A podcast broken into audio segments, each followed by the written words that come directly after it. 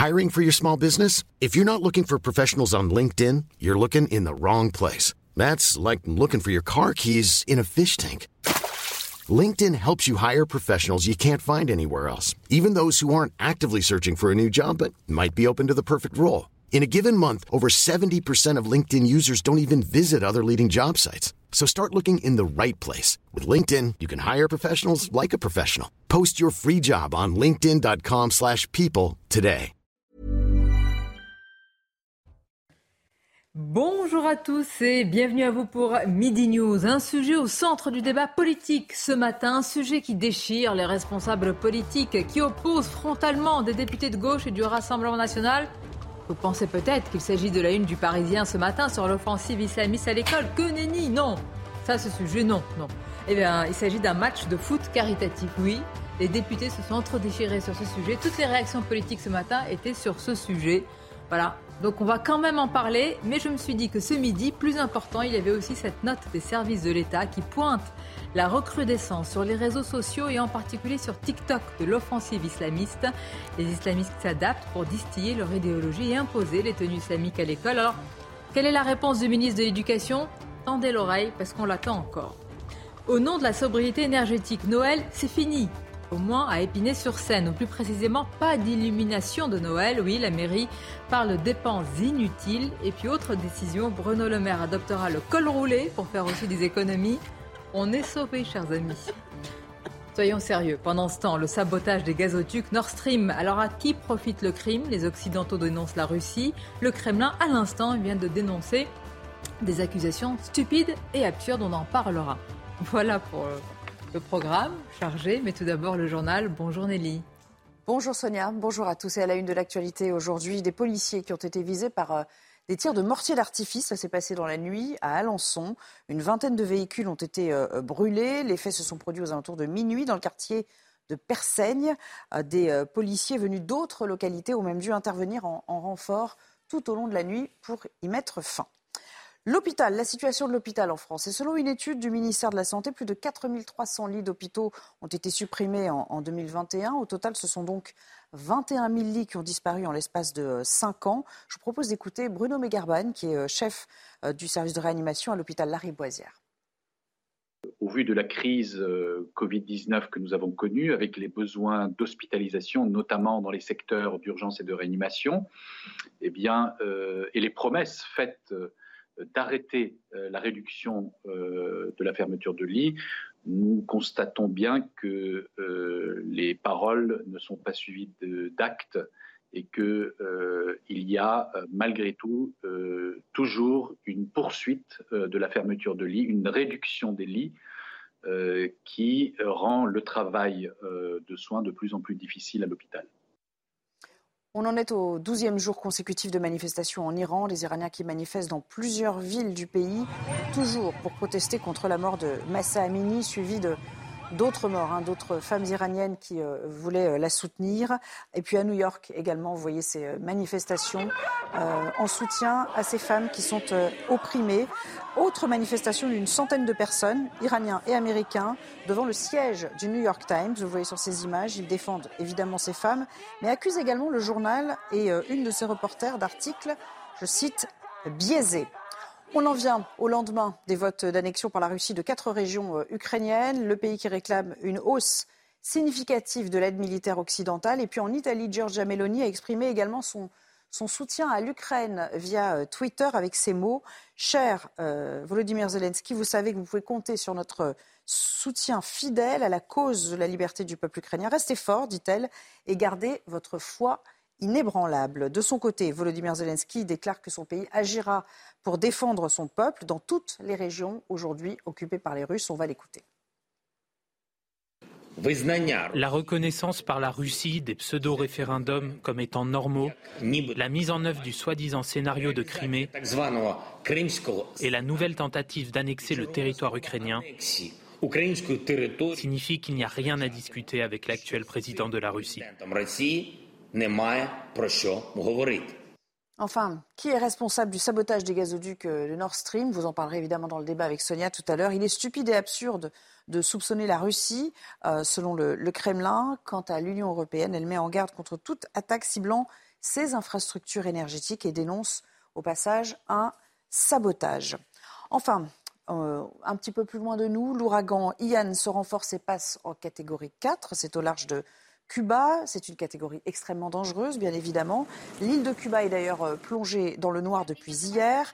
11 millions d'habitants, hein, on le rappelle, euh, et l'inquiétude est vive. Écoutez ces quelques réactions. C'est terrible, ces endroits sont vieux. Ici, le courant a été coupé, il n'y a plus d'électricité depuis 8 heures.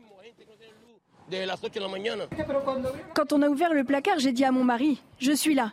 Il a commencé à pleurer. Il ne savait pas que je me cachais ici. C'est une situation extrêmement difficile pour tous les agriculteurs. Avec la crise à laquelle on est confronté, on ne sait pas comment y faire face. Voilà pour l'essentiel de l'actuel à mi-journée. C'est à vous, euh, Sonia, pour le début. Merci Nelly. On va revenir en France. Connaissez-vous la ville d'Alençon, une ville euh, commune dans l'Orne, en région Normandie, autrefois tranquille pour ceux qui la connaissent et dont on va parler puisqu'elle est sous le feu des, projecteurs et de l'actualité et sous le feu aussi, si je puis dire, des tirs de mortier euh, d'artifice. Quand même une vingtaine de véhicules. On va présenter nos invités et vous allez voir que les victimes, en tous les cas ceux qui subissent les tirs de mortier, ce sont toujours les mêmes, les policiers. Et puis les victimes, ce sont les habitants, évidemment, dont les voitures ont été brûlées. Autour de cette table, Olivier D'Artigol, Kevin Bossuet, Elisabeth Lévy, Carbon de 16, l'équipe du mercredi, appelée entre guillemets les mercredistes. C'est ainsi qu'ils se sont baptisés. Même Lévy. Mais tout à fait. Et Madame Lévy qui nous disait, mais si on revient un an en arrière, un an en arrière, quand on était un peu plus jeune et, que, et on voit une émission comme celle-ci, on va retrouver les mêmes images pas forcément à Lançon, de violences urbaines, de voitures brûlées, de policiers attaqués, d'habitants et de riverains qui n'en peuvent plus et qui subissent la double peine. Ben non mais c'est terrible parce qu'en fait, euh, on redit ça, mais pour beaucoup de sujets, j'ai pensé ça au moment où on parlait de l'hôpital pendant le journal sur les lits euh, qui avaient fermé, etc. Donc si vous voulez, c'est... Euh, c'est comme si on était sur une pente. Mais, imaginez, vous vous réveillez le matin, vous devez aller au travail. Ben, imaginez, vous êtes infirmière, vous êtes aide-soignant, euh, vous devez prendre votre voiture, vous la trouvez carbonisée. C'est ce que j'allais vous dire par, rapport aux informations dont on dispose. Je vois donc que c'est un quartier populaire. Je vois donc que c'est des tirs de mortier. Euh, on connaît le problème et le genre d'action qui est menée par, euh, par des délinquants. Mais c'est important de rappeler que les populations qui vivent dans ces quartiers sont les premières victimes de, ces bandes, de ces agissements, parce qu'il s'agit en effet souvent de l'outil de travail. Et pour certaines familles, le fait que la voiture ne démarre pas le matin, par exemple, c'est l'épée de Damoclès en disant combien ça va me coûter, etc., parce que tout le monde est sur le fil du rasoir. Donc c'est vraiment une, c'est une actualité euh, lourde pour ces, pour ces personnes-là. Excusez-moi, je ne connais pas ce quartier, mais quand vous dites quartier populaire, vous voulez dire quartier à forte population issue de l'immigration. Vous dites, euh, quartier populaire, quartier des politiques de la ville. excusez-moi. quartier où, en effet, je vais aller dans. Laissez-moi terminer. Pardon, pardon, ma, ma, culture, un quartier à faible revenu. Ma, culture politique fait que je dis quartier populaire. Certains vont dire quartier sensible, d'autres vont dire quartier de la politique de la ville. Et, et quartier où des politiques d'habitation ont fait que l'immigration a été rassemblée dans ces quartiers-là. Non, mais oui. ce que j'essaie juste de vous dire, c'est que dans toutes ces affaires, il y a très souvent une dimension qui la faillite pour des tas de raisons, et notamment parce qu'on a accueilli un trop grand nombre, la faillite de nos politiques d'assimilation, on n'en parle même pas, on n'en a pas. Mais la faillite de nos politiques d'intégration, c'est-à-dire qu'on a aussi dans ces quartiers une dimension culturelle, c'est-à-dire une population qui est une minorité, qui n'est pas celle que vous mhm. décrivez, qui va travailler le matin et qui en a d'ailleurs ras-le-bol d'être confondue avec cela. Et une population d'origine immigrée qui va aussi travailler le matin. Hein. Mais c'est de celle-là que je parle. Mhm. Je veux dire, il y a une population d'origine immigrée qui, elle, va bosser le matin, mmh. envoie ses mômes à l'école, etc., qui en a marre d'être confondue avec ceux-là. Mmh, on est d'accord. Et il y, a des gens qui sont en rupture culturelle avec la France. On n'est plus à savoir euh, qui est stigmatisé ou pas. Je crois que les gens comprennent qu'il y a des voyous, des délinquants, des fauteurs de troubles, mmh. et même des gens qui ont une contre... Euh, une forme de contre-culture qu'ils installent. Enfin, ce sont des tirs de mortier Mais vous me permettez juste de répondre Des voitures brûlées, et c'est entre 23h et 2h du matin. Ça m'étonne que ce sont des gens qui se lèvent à 7h du matin pour aller travailler. Absolument. Mais vous me permettez de répondre d'un mot euh, Parce qu'à Carbon, vous dites euh, ce sont des, quartiers à faible revenu. J'en ai vraiment assez de ça. Il y a des tas de gens qui ont des faibles revenus et qui ne font pas cela. Pour faire cela, il faut aussi être dans un état d'esprit qui fait que vous ne respectez pas les lois euh, la il ne parlait pas des événements, il parlait de moi je crois que vous vous trompez, chère Elisabeth. Moi, je ne parle pas de l'imputabilité de l'acte, hein. euh, même si on devine qui a tiré, on n'en sait rien. Je vous dis que les conséquences sur la population ah bah, locale sont démultipliées parce que ce sont des ah, quartiers pauvres. Et que par conséquent, ce n'est agréable pour personne de voir sa voiture incendiée. Mais pour un pauvre, c'est plus difficile de compenser euh, ce que l'assurance ne va pas rembourser que pour un riche. Pas seulement pour un pauvre, pour quelqu'un qui habite loin des centres urbains, parce qu'évidemment, à Paris, même si vous êtes C'est pour ça qu'il utilise, sa voiture. Mais il y a un dernier point que vous passez sous silence. Là, vous, vous débattez encore du diagnostic, chers amis. Ça fait 30-40 ans qu'on le connaît et qu'on sait qui tire des, des euh, euh, ces, euh, bah, ces, tirs de mortier d'artifice. On sait hein, qui et que les déclarations, le policier le savent, les, habitants le savent, nous-mêmes on le sait. Et que les déclarations du ministre de l'Intérieur restent de vaines paroles parce qu'il ne s'économise pas pour dire qu'il va s'attaquer au problème et on continue à en constater la récurrence. Reconnaissons que ça date, enfin, euh, oui, sous ce gouvernement, c'était sous les gouvernements euh, précédents. oui. Oui, non, vous enfin, disons que ce qui est apparu depuis quelques années seulement, c'est que c'est dans les petites villes. Vous voulez pendant très longtemps, c'est ce que vous avez dit au début. Absolument. Petite ville de province, avant, tranquille, moi j'y Avant, on entendait parler euh, de la Seine-Saint-Denis, des grandes banlieues de Lyon, etc. Aujourd'hui, nous on avait, aujourd'hui, c'est vraiment dans toutes les petites villes. Non, pas dans toutes. Dans beaucoup, de, beaucoup de petits. Il n'y a pas de tir de mortier dans toutes les petites villes. Non, mais par exemple, on m'a parlé d'Orléans. Mais c'est important qu'on puisse. Oui, mais il y en a. Par exemple, moi j'ai Alors maintenant qu'on a posé le diagnostic qu'on aurait dû poser il y a 30 ans, est-ce qu'on peut parler des éventuelles solutions Kevin Bossuet? Est-ce qu'il y en a? Oui, il y, a, deux leviers. On les, ah, Je les connais, vous. éducation et éducation. Mais d'abord, je pose la question à Kevin, il n'a pas encore parlé. Je vous connais un petit peu, cher Olivier. Tout ça. Je vous pratique depuis un certain temps quand même. Hein. Bravo, Sonia. C'est comme le problème, hein. je connais le diagnostic chez vous. Non, mais tout ça est le fruit d'un État laxiste, d'un État qui ne joue plus son rôle. Moi, je vais prendre mon expérience personnelle.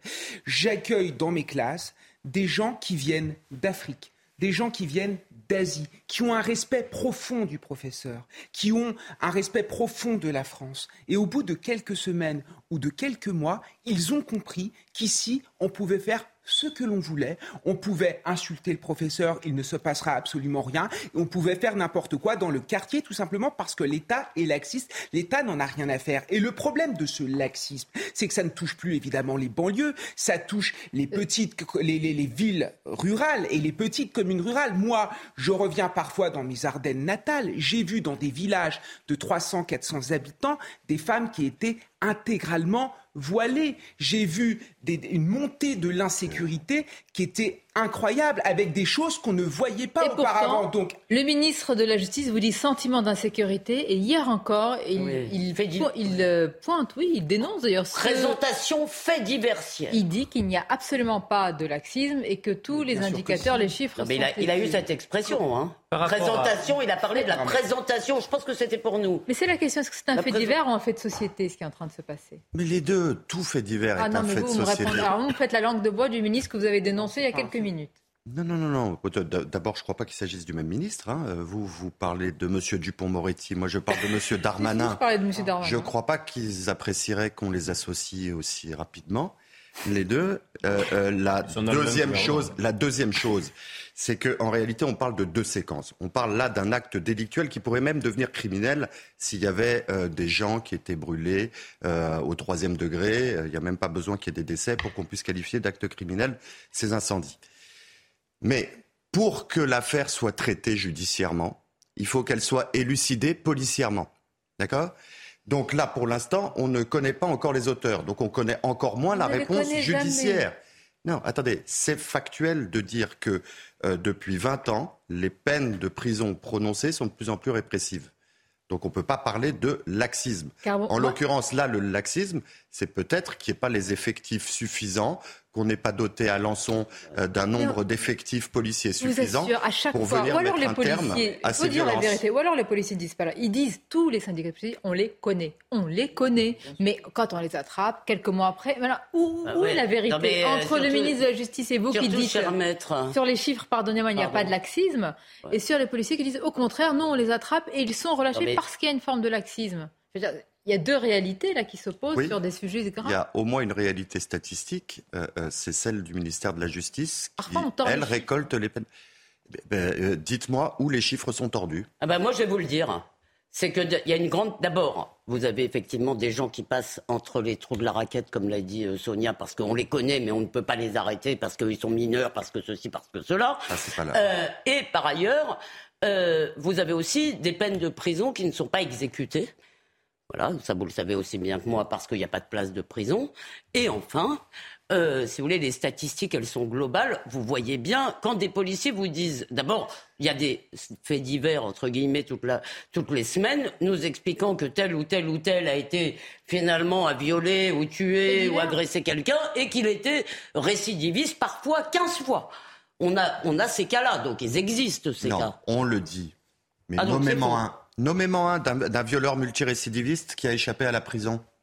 Bah écoutez, non, c'est euh, Vous vous aventurez sur euh, Excusez-moi, une dangereuse. Je m'aventure nulle part. Excusez-moi, alors donc, donc quand on, on, quand le on dit, apprend... Quand vous on voyez apprend... bien l'hiatus dans votre démonstration, chère Elisabeth. Vous pouvez pas dire à la fois, vous pouvez pas dire à la fois que les prisons sont pleines et qu'on n'envoie personne en prison. plein d'exemples. Si les prisons sont pleines, c'est peut-être parce qu'on envoie des gens en prison. mais d'abord les prisons, excusez-moi, non, c'est peut-être aussi parce qu'il n'y a pas assez de place de prison. C'est aujourd'hui. Hein. malheureusement, malheureusement, j'ai plein d'exemples. Malheureusement, on a des exemples. J'ai encore en tête, c'était il y a encore un an, euh, d'un profil multirécidiviste qui est sorti et qui avait euh, violé une jeune fille. Je peux vous retrouver où c'était, etc. Malheureusement, ça arrive moi la question. Vous avez dit fait divers. Non, j'ai dit avec des guillemets. Oui, voilà. mais c'est la question que je pose. Est-ce que vraiment, et c'est, pas une volonté de, euh, est-ce que ce sont des faits divers ou est-ce que c'est inscrit aujourd'hui dans la société? Est-ce que c'est inscrit dans, c'est pour ça que je vous ai dit contre-culture. Euh, des tirs de mortier comme ça, avec une volonté d'incendier, de, faire mal, de repousser les policiers, qu'est-ce que cela dit de notre société? Est-ce que ça dit quelque chose ou est-ce que ça arrive comme ça? Moi, je suis d'accord avec, je suis d'accord avec l'idée que de caractériser uniquement par le mot de fait divers. D'abord, pour les victimes qui les vivent, elles doivent se dire mais est-ce que je suis pris en considération? Et la multiplication de faits peut euh, ouvrir à la question d'un fait de société, d'un sujet de société. Les féminicides ne sont pas des faits divers, c'est un fait de société. Premièrement. Deuxièmement, euh, quand je vous disais les deux leviers, peut-être que vous n'avez pas bien compris ce que je voulais dire. C'est-à-dire que bien évidemment, il y a un levier régalien policier et judiciaire encore faut-il que les enquêtes puissent être menées, puissent aboutir, que la réponse de la justice soit rapide et qu'elle soit effective. Parce qu'elle peut aussi, après, ne pas être, les, peines peuvent être prononcées, mais euh, après, les, les, personnes peuvent recommencer. Et puis, chaque fois, je sais, je vais prendre la grêle, mais ce n'est pas grave. Ah euh, euh, et puis, il y a la, réponse familiale, sociale, éducative. C'est-à-dire que prendre les choses vraiment en amont pour que ces, on ne naît pas délinquant. Qu'est-ce que vous dites à celui qui s'est réveillé ce matin, attendez-moi, et qui a sa voiture brûlée, qui a sa petite voiture Est-ce que dans tout ce que je vous ai dit, il y avait le, le, déni de ça Qui a pris un crédit sur sa voiture, qui a un crédit sur sa maison, qui a un crédit sur je ne sais pas quoi, qui faisait attention à sa voiture pour aller au travail, et elle est brûlée ce matin. Qu'est-ce que vous lui dites non, mais bien Écoutez, en amont, il y a l'éducation, et puis en aval, on va attendre que la justice. Non, mais là, là Olivier, Olivier a raison, il a parlé des familles. Le problème, c'est. J'ai dit famille, éducation.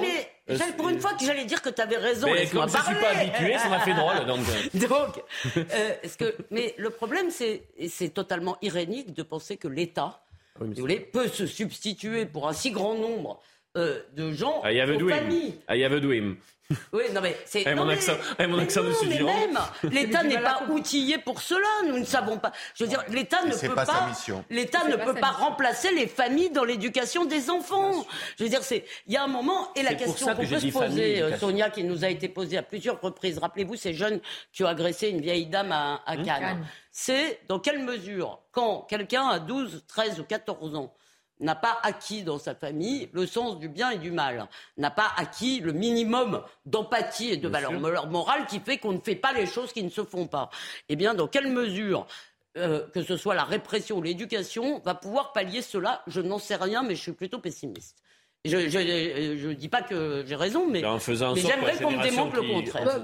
Euh, moi, je me demande quand on attaque une vieille dame sans aucune, évidemment, aucune défense, personne qu'on est à trois, qu'on s'acharne pour voler, peu importe, 10, 20 ou 30 euros, et qu'après peut-être, qu'on filme, filme, et que peut-être après, je ne sais pas si ça a été confirmé, donc je le dis avec des pincettes, la famille tente de dissuader la femme, la, dame de, de porter plainte. Qu'est-ce qui reste comme morale, comme civilité, comme civilisation dans une famille comme ça Moi, je me pose des questions. Donc, non, mais ce que je veux dire, c'est par exemple ces adolescents, est-ce qu'on peut les récupérer dans le système soit judiciaire, soit éducatif? Franchement, j'en sais rien. C'est la question que je vous pose. En tout cas, essayer, parce que sinon. Il y, a, il y a un sujet intéressant dans ce que vous dites. Euh, qu'est-ce qu'a essayé la famille, précisément dans le cas de Cannes, des parents euh, de, de l'un euh, de ces délinquants? Elle a essayé d'indemniser la victime. Voilà ce qu'elle a essayé de faire. Ça peut vous paraître immoral. qu'elle porte Simplement, le premier sujet, ah, mais la, contrepartie, si vous voulez, il n'y a pas de transaction valable en droit français s'il n'y a pas une, une contrepartie. Ça vous a pas choqué qu'ils essaient de. De toute façon, le parquet se serait saisi. Donc... Euh, Exactement. Oui, mais le parquet s'ils avaient réfléchi à tout ça. Hein. a encore l'opportunité des poursuites ici parce qu'ils étaient conseillés par des avocats et que, et, que, et que la transaction a été rendue publique puisque vous en avez connaissance. Sinon, elle serait restée confidentielle. Donc, qu'est-ce qui se passe? Ça veut dire qu'on est en train d'accélérer le processus judiciaire qui doit aussi indemniser la victime en disant on va, on va anticiper cette indemnisation pour garantir à la victime qu'elle soit indemnisée. Comment ça s'est transformé dans certains médias? Pas vous, mais, mais, certains médias. Non, non, mais si ça avait été vous, on en débattrait, mais ce n'était pas vous. Euh, ça, ça, ça, a été interprété comme une tentative d'intimidation sur la victime en contrepartie d'un retrait de plainte. Si on veut intimider, non, si on veut intimider une victime, on ne lui propose pas de l'argent, on la menace. Moi, ce qui m'intéresse dans tout ce processus, c'est quelles peines auront. Euh, quelles peines? Attention, non, parce que c'est la justice des mineurs. Enfin, quelles sanctions bah, auront. quelles peines, euh, euh, Mais vous verrez qu'ils auront de la prison ferme. Non, mais d'abord, ils auront certainement de la prison ferme. Mais vous verrez, au nom de et ça n'est pas, et ce n'est pas, et ce n'est pas choquant. C'est vous qui avez pris l'exemple, c'est pas moi qui ai parlé non, de Cannes. des contre-exemples. Très bien. Donc, euh, si vous voulez, ces jeunes gens, ces trois jeunes gens, des peines fermes. Vous en êtes. Ces trois voyous iront en prison. Et vous verrez que celui qui s'est contenté de filmer aura également une peine ferme. Et vous verrez au nom de quoi Au nom de toutes les affaires Alors, pardonnez-moi, je vais vous dire sur quoi je me base, parce que vous avez l'air de dire que, que je me ah prête des talents divinatoires que je n'aurais pas. Non, non, je vous auriez raison. Simplement, j'ai une certaine expérience de la chose judiciaire. Je sais à peu près, à partir d'un certain nombre de faits avérés, en l'espèce, euh, vers où se dirigent les décisions de justice. des mineurs y compris en matière de justice Elisabeth, Elisabeth, Parce que les centres, les centres des jeunes détenus aussi sont en surpopulation. expérience qui est très modeste et parfois, justement, d'affaires où il n'y a pas des peines fermes. Oui. C'est ça. Voilà. Donc c'est ça, c'est ce que je voulais vous opposer. Et c'est ça la question citoyenne qui se pose. D'accord. Tout à l'heure qui m'a frappé. Il y a une part d'arbitraire. vous avez dit. Et oui. Si, au détriment des victimes. Dans le cas d'Alençon, s'il y avait des morts ou des blessés graves, ce serait requalifié en crime. Ce qui veut dire qu'en fait, si vous balancez euh, des mortiers sur les policiers, mais que finalement, il n'y en a aucun qui est touché, c'est pas grave. C'est juste un délit. On vous dit pas que c'est pas grave, un délit c'est déjà grave. il parle de qualification. On vous dit que la manière dont le procureur de la République qualifie les faits est en fonction de la gravité du préjudice. la qualification peut y, compris évoluer au cours de l'enquête. Vous étiez gardien de gardien? Au foot Oui, oui, non, oui, parce que généralement au rugby, il n'y a pas de gardien. Merci de me poser la question. Ça, peut, être, du hand. Oui, oui, bien sûr. Pas du basket. Vous étiez gardien ou pas? Non. Vous étiez? Je ne jouais pas au foot. Bon, bah, ça va nous servir pour le sujet à venir sur le match de foot des députés. Je crois que personne ne joue au foot sur ce plateau. L'expérience d'Olivier va être précieuse. Mais si vous voulez, on fait une équipe. Euh, il manque quelques personnes. Vous avez bien remarqué, il faut être 11. On invitera les mardistes et les... Les mardistes. qui refuseront de venir en disant qu'ils ne veulent pas se mélanger à nous. Car nous n'avons pas les mêmes valeurs. Avec ah, les mercredistes, jamais. jamais.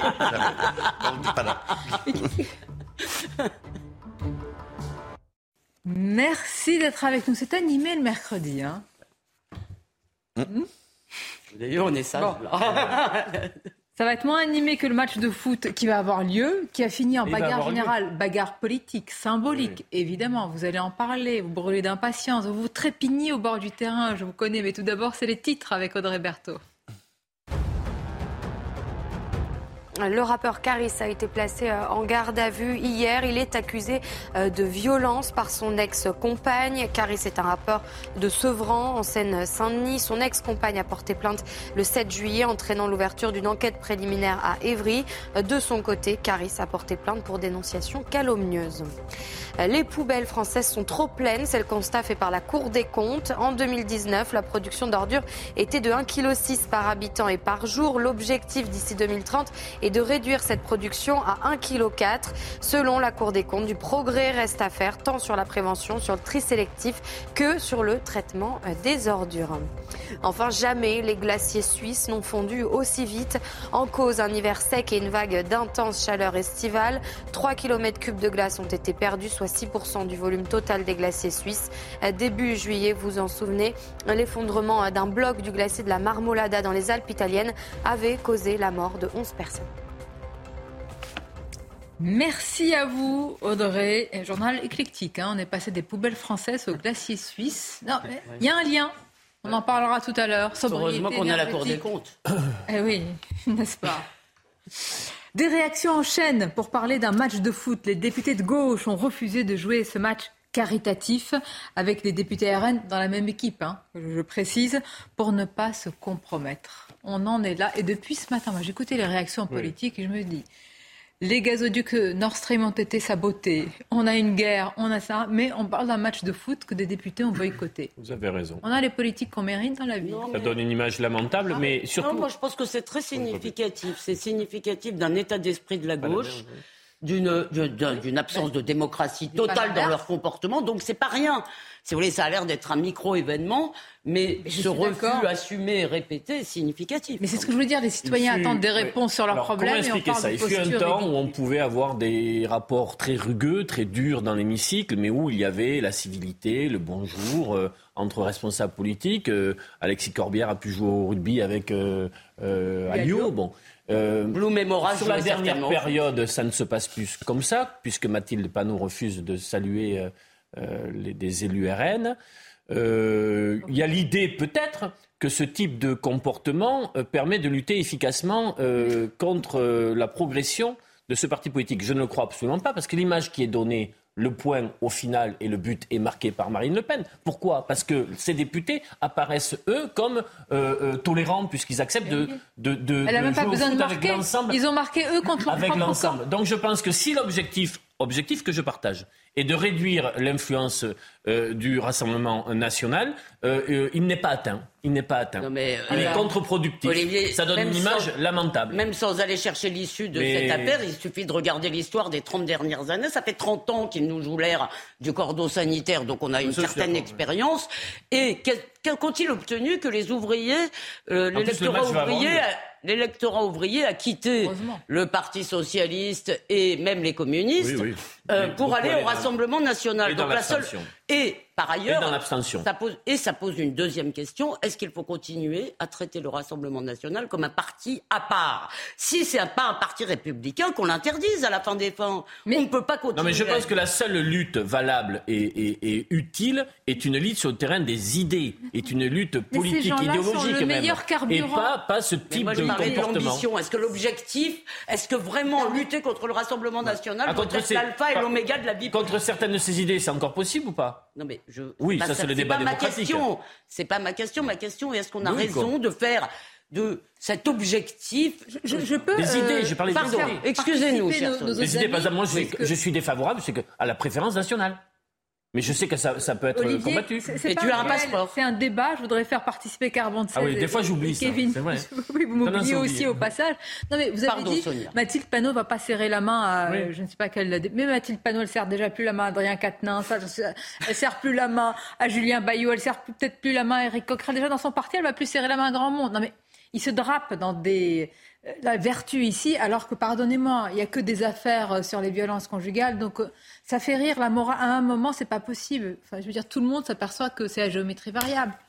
Non? On a besoin d'en débattre? Oui, vous avez un avis Bien bah, sûr. alors, je vous écoute. L'hypocrisie de la gauche me fait ah. mourir de rire. Je veux dire, tous ces gens n'ont de cesse de nous dire qu'ils sont tolérants, la tolérance, l'ouverture d'esprit. Il n'y a pas plus sectaire que ces individus-là. Mais moi, ce qui me choque, c'est le mépris qu'il y a derrière. Parce que mépriser le, Rassemblement national, mépriser des élus du Rassemblement national, c'est mépriser des électeurs qui votent pour ces gens-là. Et c'est ça qui est incompréhensible. Et ces électeurs-là, il y a encore 20 ou 30 ans, ils votaient pour la gauche. Ils votaient pour l'extrême gauche. Ces gens ne comprennent absolument rien à ce qui est en train de se passer. Regardez ce qui se passe en Suède. Regardez ce qui se passe en Italie. Il y a aujourd'hui un front populaire pour plébisciter les idées qui sont l'antithèse des idées de la NUPES. Donc, à un moment, il y en a marre. Et puis moi, je peux vous dire qu'en tant qu'enseignant, je le vois, le sectarisme des profs de gauche,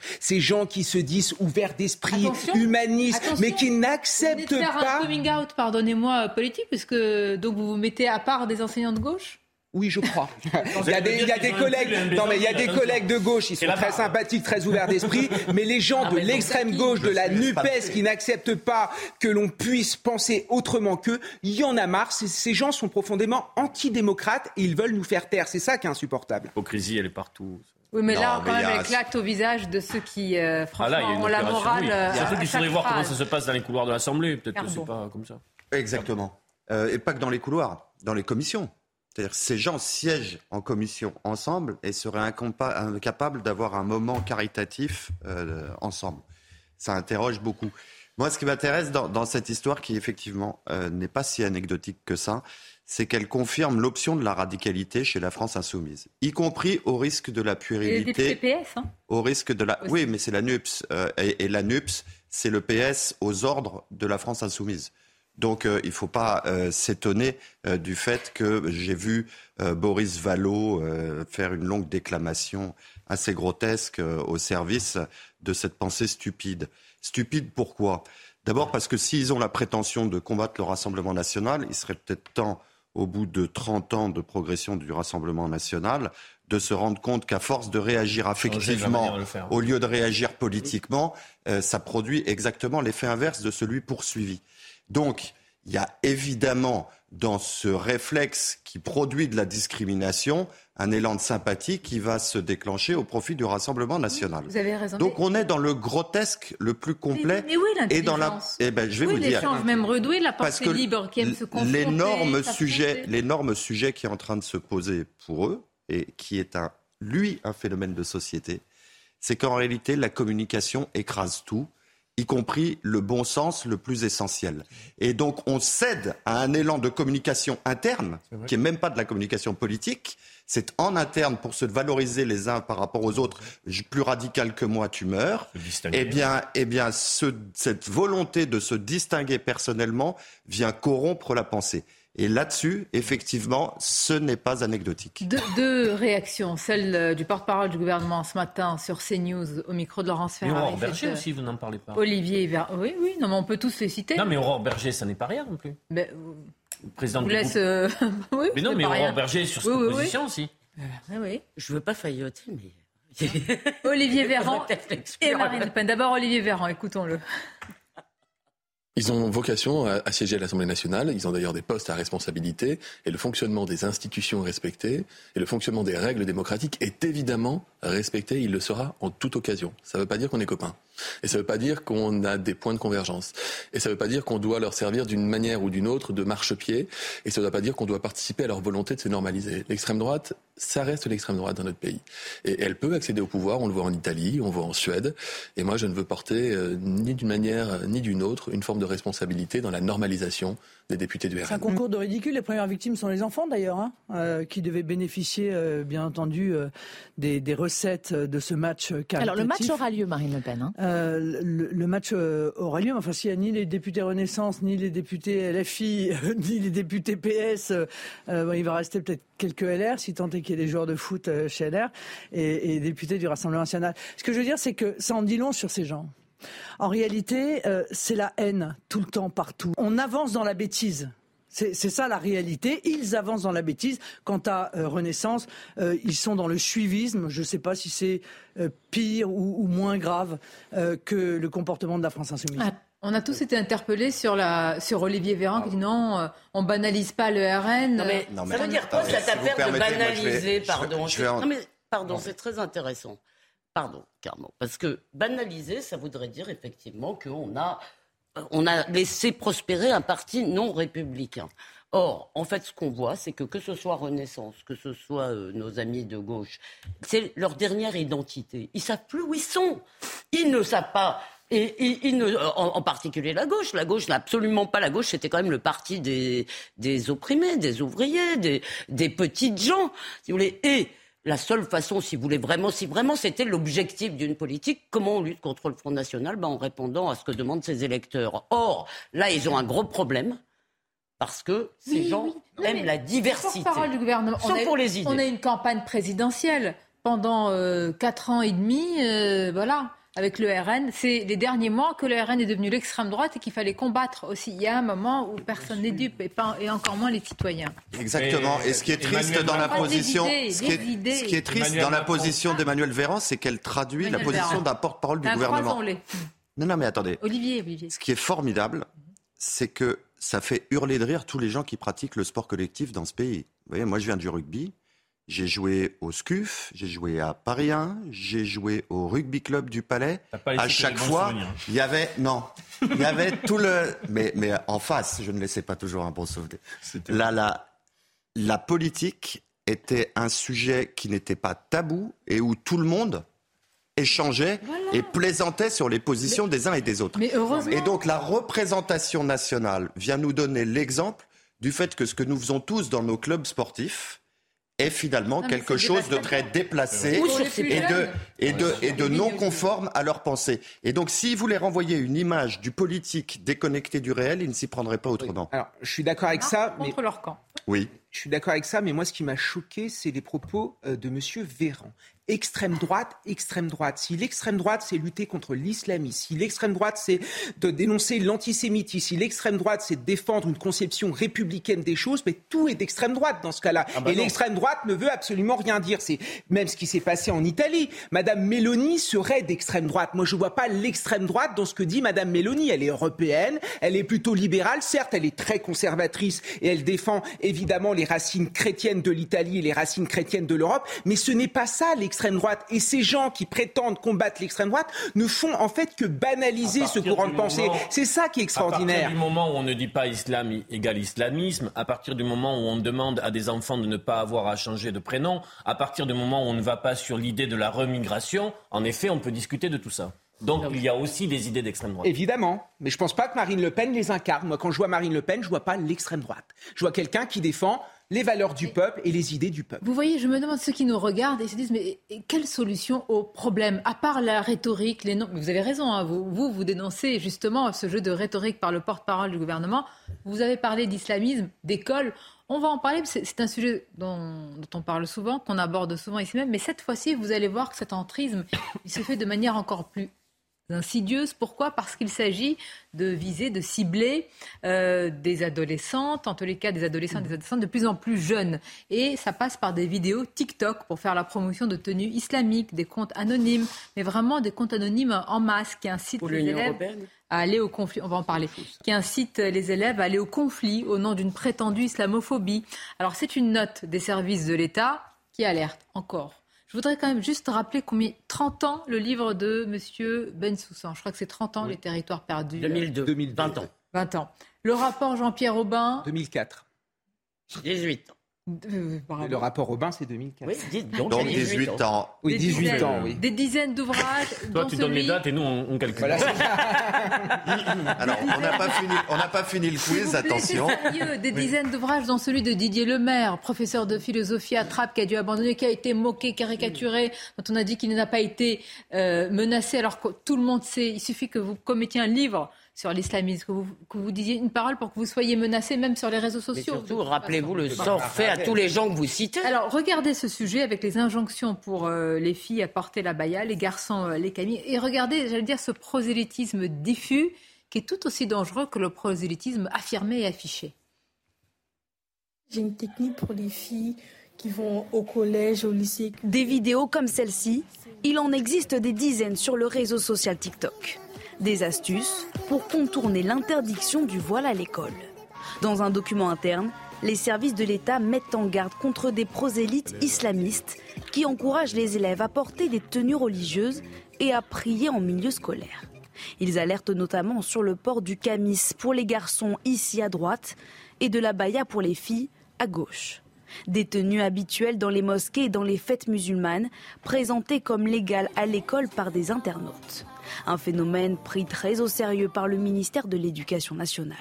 En juin, il indiquait que le port de tenues religieuses représentait 22% des signalements d'atteinte à la laïcité, un chiffre en hausse depuis le début de l'année.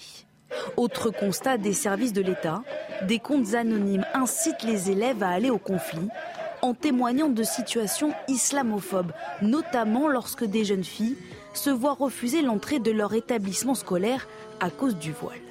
Les principes de la laïcité remis en cause par les jeunes. L'an dernier, un sondage de l'IFOP pour la LICRA démontrait que 52% d'entre eux n'étaient pas opposés au port de signes religieux à l'école. Ah Une offensive organisée, méthodique, bien préparée. On, sait tout ça. J'ai dénoncé. La question, c'est qu'est-ce qu'on oppose à ça? Qu'est-ce qu'on oppose? Les valeurs de la République? Mais oui, encore. Pourquoi euh, le dire avec. Mais qu'est-ce que euh, vous y mettez Parce que c'est une incantation. Non, mais attendez, mais si on ne si on n'y met plus les valeurs de la République, ça veut dire que les islamistes ont gagné. La réaction qu'on a, c'est de dire non. Olivier, j'avais. On ne va pas les. Euh, non, c'est-à-dire. Il y a des chefs d'établissement. Il y a des chefs. Quoi faire en classe quand nous on dit valeurs de la République. Il N'en doutez pas. Je ne vous dis pas que ça n'existe pas. Ça existe. Ne doutez pas du fait qu'il y a dans notre pays des chefs d'établissement, des équipes pédagogiques qui mènent le combat et qui disent non. Tout à fait. Bon. Et des recteurs. D'abord. Mais ils euh, disent non, ils sont seuls. Est-ce que vous avez entendu Non, ils ne sont pas seuls. Non, non, non. Pardonnez-moi. Est-ce que vous avez entendu? Parce que tout en haut de la pyramide à l'éducation nationale, il y a un ministre. Oui. C'est comme ça que ça infuse. Est-ce que vous l'avez entendu sur ce sujet? Non. Il dit tout ça. Il dit qu'il attend d'avoir plus d'éléments, pas sur ça en particulier, mais sur le. Pour l'instant, j'ai l'impression que notre système tient encore. Non, mais pardon. Euh, je ne dis pas qu'il n'y a pas une menace.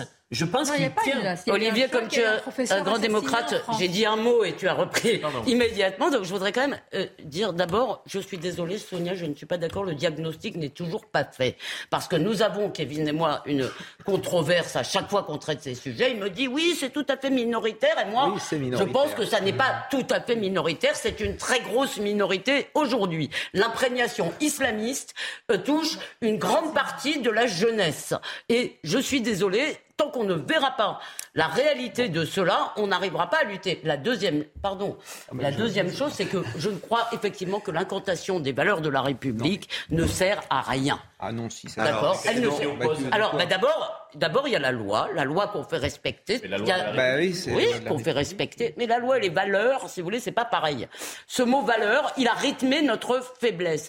Mais Sonia parlait d'une ambiance. Moi, je suis désolée, je me rappelle combien de fois on s'est fait insulter. Là, je ne parle pas moi très modestement, mais ça peu importe. Je m'en fiche complètement. Mais Elisabeth Badinter, traité d'extrême droite. Alain Finkielkraut, traité d'extrême droite. Jean-Michel Blanquer. Jean-Michel Blanquer, traité d'extrême droite. C'est c'est-à-dire la disqualification des lanceurs d'alerte sur ce sujet a été une constante. J'ai encore dans les oreilles les discours de Jean-Luc Mélenchon expliquant euh, que le problème en France, c'était l'islamophobie. Après nous avoir expliqué l'inverse dix ans avant. Hein. Donc, il y a un moment, si vous voulez, tout ça, les médias, les intellectuels, les, euh, les, les, gens qui, qui s'expriment ont aussi un poids dans la société. Et en réalité, on, a, on continue à minimiser le phénomène pour ne pas... Euh, Olivier, vous avez dit, on dit non. J'ai reçu il y a quelques semaines euh, un, un, professeur je pense, plutôt classé euh, à gauche, ce qu'il m'a dit avant l'interview, mais peu, importe, qui a écrit un livre qui s'appelle Ces petits renoncements et qui a, témoigné anonymement. Et donc j'ai fait l'interview, je peux le dire parce qu'on sort de, l'interview, et je vous assure, c'était quelqu'un qui était malheureux, il était triste, il ne peut plus exercer son métier, et il n'a pas de soutien, il ne peut même pas en parler avec ses collègues qui l'accuse d'être raciste et islamophobe avec tout son parcours. Je ne vous dis pas, que cela, je ne suis pas dans le déni, je ne suis pas dans l'évitement, je ne vous dis pas que ça n'existe pas. Oui. Mais qu'est-ce qu'on leur dit aujourd'hui C'est comme ceux qui ont leur euh, voiture brûlée. Qu'est-ce qu'on leur dit C'est la solution. Alors, si, je, peux me permettre, le, fait d'en appeler aux, aux, valeurs fondamentales n'est pas complètement déconnecté de la réponse. Ça peut vous paraître incantatoire. Ça l'a souvent été. Vous avez tout à fait raison on se réfugiait derrière un discours euh, très vertueux, très construit, mais absolument déconnecté. Simplement, ces principes fondamentaux irriguent ce qu'on appelle le droit positif, c'est-à-dire la loi.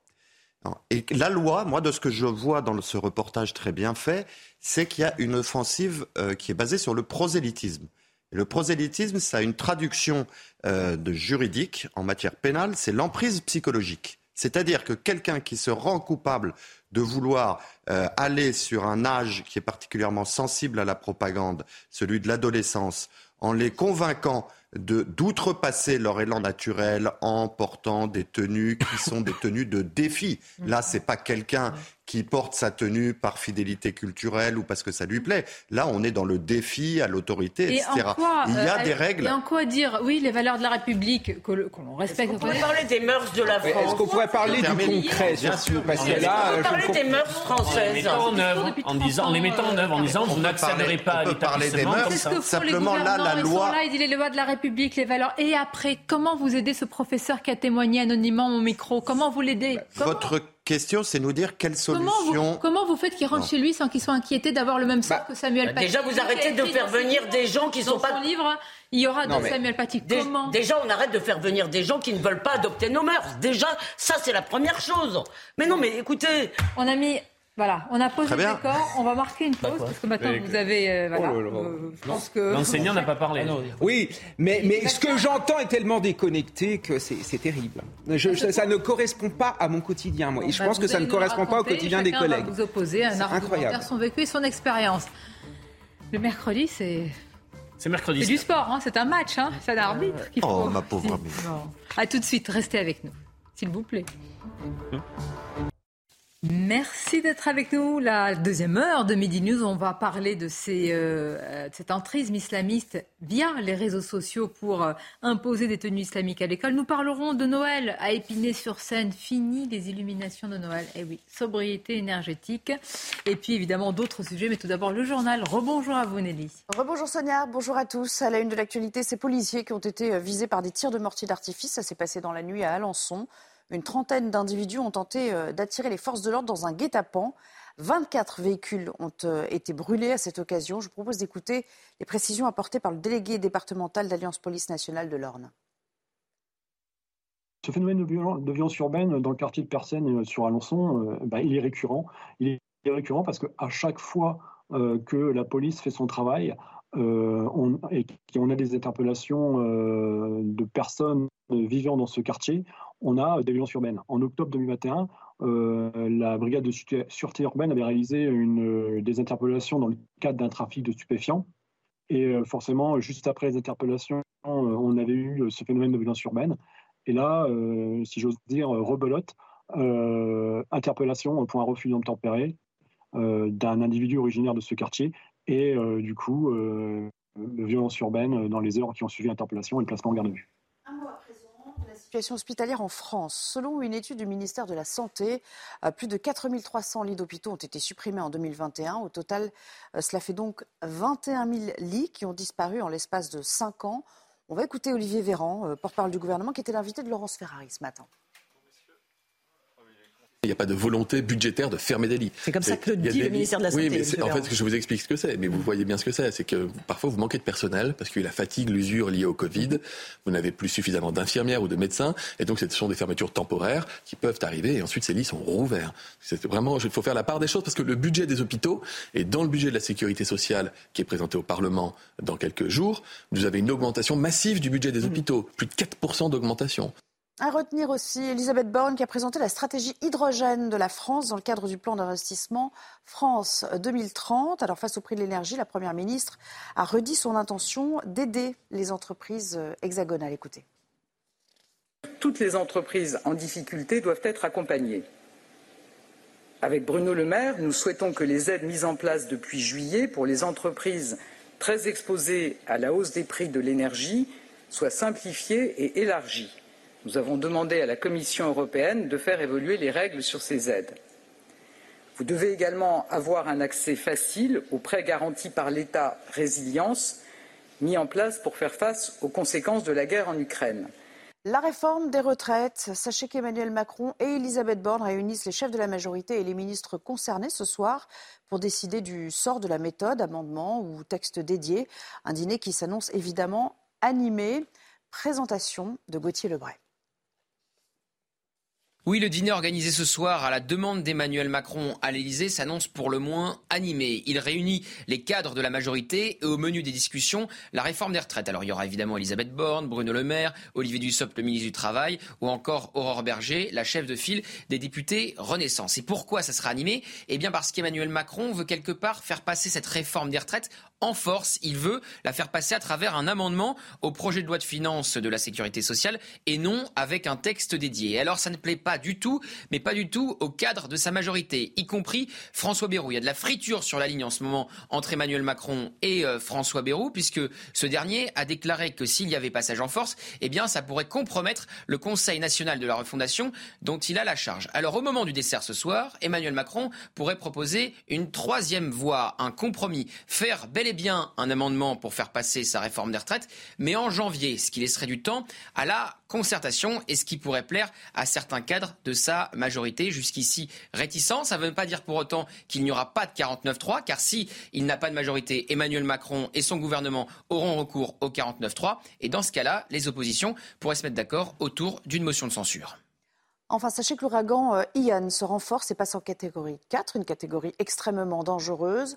Après euh, Cuba cette nuit, Ian se rapproche désormais de la Floride. Le vent a commencé à, balayer les côtes euh, américaines. Écoutez. Que tout est prêt, on a de l'eau, on a le groupe électrogène qui est prêt, on a de la nourriture, donc voilà, on est prêt pour les coupures d'électricité et éventuellement aussi d'eau, donc ça c'est ok, mais en même temps bien évidemment on est on est anxieux et euh, voilà, on a hâte euh, que ça soit fini parce que forcément on, s'attend au pire et on ne sait pas exactement ce qui va se passer, que ce soit au niveau des vents, au niveau des pluies et des éventuelles inondations. Donc euh, voilà, mais en tout cas on est prêt. Voilà pour l'essentiel et tout de suite le sport. Regardez votre programme avec Sector, montre connectée pour hommes. Sector, no limits.